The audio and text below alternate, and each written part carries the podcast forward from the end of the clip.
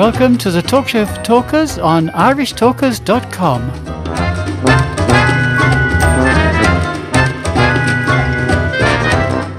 Welcome, folks, to episode three of this week's Talk Show for Talkers here on Irish Talkers dot com. Just a little reminder, you can email us at info at Irish Talkers dot com or leave a message on our Facebook, the Talk Show for Talkers. It's that time of the week when I hand over the reins to Mister Paul Amani. And this week, Paul is turning his attention to diversity. Diversity and celebration of diversity. Paul, over to you. Take it away. During the week, I heard an acronym, D E I. Now, I don't like acronyms myself, so I said to the person, what on earth is D E I? Because she said to me, it's very popular or has been very popular in the United States. And I said, I never heard of D E I. It probably means distinguished egalitarian individual, but it doesn't. It means diversity, equity, and inclusion. And this is a way of introducing a session today, a smaller episode about cultural sensitivity. That's one way of putting it. There are celebrating diversity is another, celebrating inclusion is another, but that's uh, what the topic is about. It's particularly relevant for something that is very, that is known in Toastmasters, that our international president, Margaret Page, during the uh, year, resigned from her position. And the board of Toastmasters International issued a statement saying, among other things in the statement, that the board of Toastmasters International was going to receive training in the area of, I'll call it cultural sensitivity. And this is, I think, absolutely appropriate because we're a global organization and we face uh, huge opportunities to practice the art of cultural sensitivity and celebrate diversity because we are one of the most diverse organizations in the whole world.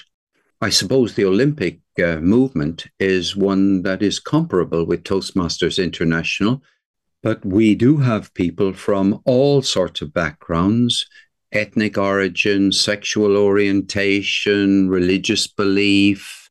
I won't go on to the social class differences. Let me not language, linguistic differences, political differences. All of these things are elements of diversity, which in my opinion, is there to be celebrated or are there to be celebrated. It struck me, and I think you'll have got this into your head already, which is that if the board of Toastmasters International is going to receive some training, some communication about this topic, the district directors are too. It won't just be the international directors and even the regional advisors. It's bound to come to district directors. And I strongly suspect, I believe, I have no inside information, that it'll come to the whole of the trios. In other words, it'll come to the program quality directors and it'll come to the club growth directors. And you can see where I'm going with this. It's almost certainly then going to cascade down to division directors and area directors. This is my belief that over the next few years, there will be more attention than has been given in the past to the issues that are involved, the experiences that have been had, and the advice that will be given in relation to it. And you know that this is a sensitive issue and that people already have diverse experience and diverse opinions. But the issue that exists is, what is Toastmasters International? What's its reputation and how does it treat its existing members? All of that is there. And this is all by way of introduction to a, a little story of what happened to me also during the week. I discovered that one of the clubs I'm in has a member who comes from a different district from the one in which the club is in, and happens to be the finance director of a district that has nine countries in it. Now, I must admit, I'm not used to that. Depending upon how many countries you count, District seventy-one has Ireland and the U K, or else it has Ireland, England, Scotland, and Wales. Or if you really want to do it even more, it has Ireland, England, Scotland, Wales, and Northern Ireland. But the key thing is, it doesn't have nine different countries, nine countries that have seats at the United Nations, nine countries that have independent parliaments. There we are. And within each of those countries, there's huge diversity. So, or as a consequence of thinking of this, I think the district has over, over two thousand members. But I realized I had an opportunity to talk to this district finance manager about this. So I contacted him and I said, how do you do it? How do you guys on the district leadership team handle the diversity? Okay, I'll name names. Imagine a situation where in the same district are Greece, or no, is Cyprus and Turkey. Now, I won't go into the history, but you can look it up. The relations between Turkey and Cyprus and Greece, to put that in the picture as well, are complex. And the ability to hold together a district which contains those two countries, people who contain those different languages. Remember, of course, that there are clubs in Turkey that are meeting in Turkish. There are clubs in Greece that are meeting in Greek, just as there are clubs in Italy that are meeting in... Anyway, I won't go on this. It is now okay and not officially frowned on for a Toastmasters meeting to take place in languages other than English. And there's another piece of diversity. So I got talking to this individual, and on grounds of respect, I won't name him, but the person was very interested in my interest in the topic, told me a few things, including it isn't easy, right? Which I was very pleased to hear, because that means that the person was sensitive to the complexities, because you can be very sure that the membership are aware of it. Now, by the way, in Switzerland, there are more clubs than the rest of the entire district. I exaggerate to make a point. There are more clubs than the rest of the district put together. So there's another diversity involved. There are some countries in the district which maybe have only one area or something like that. But the key thing is that I found myself with an opportunity to talk with not just the finance director, but also members of the trio in that district who have indicated that they would be very pleased to talk to me about it. Now, why would I be interested in talking to it? Well, it just so happens they're my values. I, my values all my life, and I go back before Toastmasters, are, uh, are about celebrating diversity. So that's a big click. I say, oh, wow, great. We get an opportunity to discuss a matter that's terribly important. And when I say we get an opportunity to discuss it, I mean not just the board of directors. Because what do you think of the idea of a Toastmasters club having a meeting about diversity?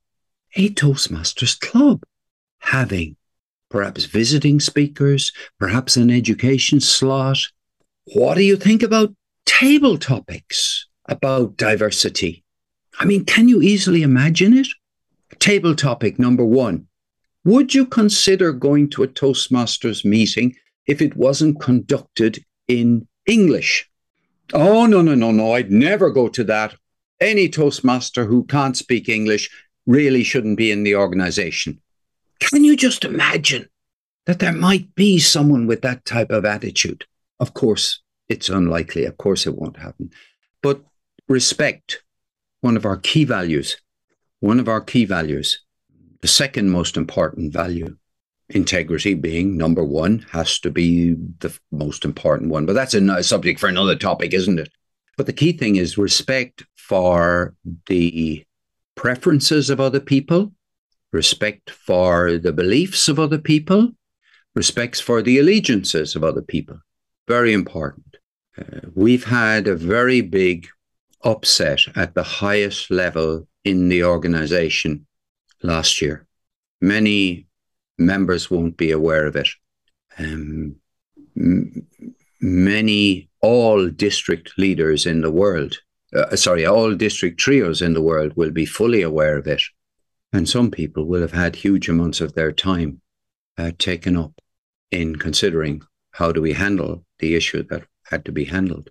Moira, I am wondering about your view of whether a Toastmasters club might consider with benefit the idea of a meeting about cultural sensitivity or diversity.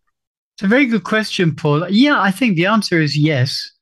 It's, we live in a world which is very divided culturally and racially, on religious grounds, on where you were born, on whether you are upper class, middle class, lower class, working class, whatever class.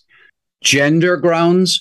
Gender grounds, yes. Whether you are male, female, gender neutral, gender fluid. Oh, no, you don't need to go into all those words. It's possible. Yes. It is so possible. The answer is yes, Paul. I think we would all benefit from some, I was going to say training, but that's not the right word. It's, it, it's more than that. It's understanding diversity and accepting that just because Joe Bloggs happens to be black, queer, um, dwarf, um, I don't know, um, what can any I, label you like. Any label you like. It, it, that person is still a human being and deserves our respect, our understanding, and the fact that they have the same rights as you and I. And let me let me add one thing in it, because you see, you can say, "Oh yes, you have the same rights as me," but I want to include the word "celebrate" because welcoming this diversity, rather than accepting it, celebrating it, wanting more diverse people to join the organization. Let's go there. Uh, I think we better stop discussing it and start doing something about it. I agree, Paul, especially as we have come to the end of the episode. And uh, therefore, I will call this episode to a close and invite you to come back tomorrow at the same time when I'm going to be talking about how we can learn confidence. We'll see you then.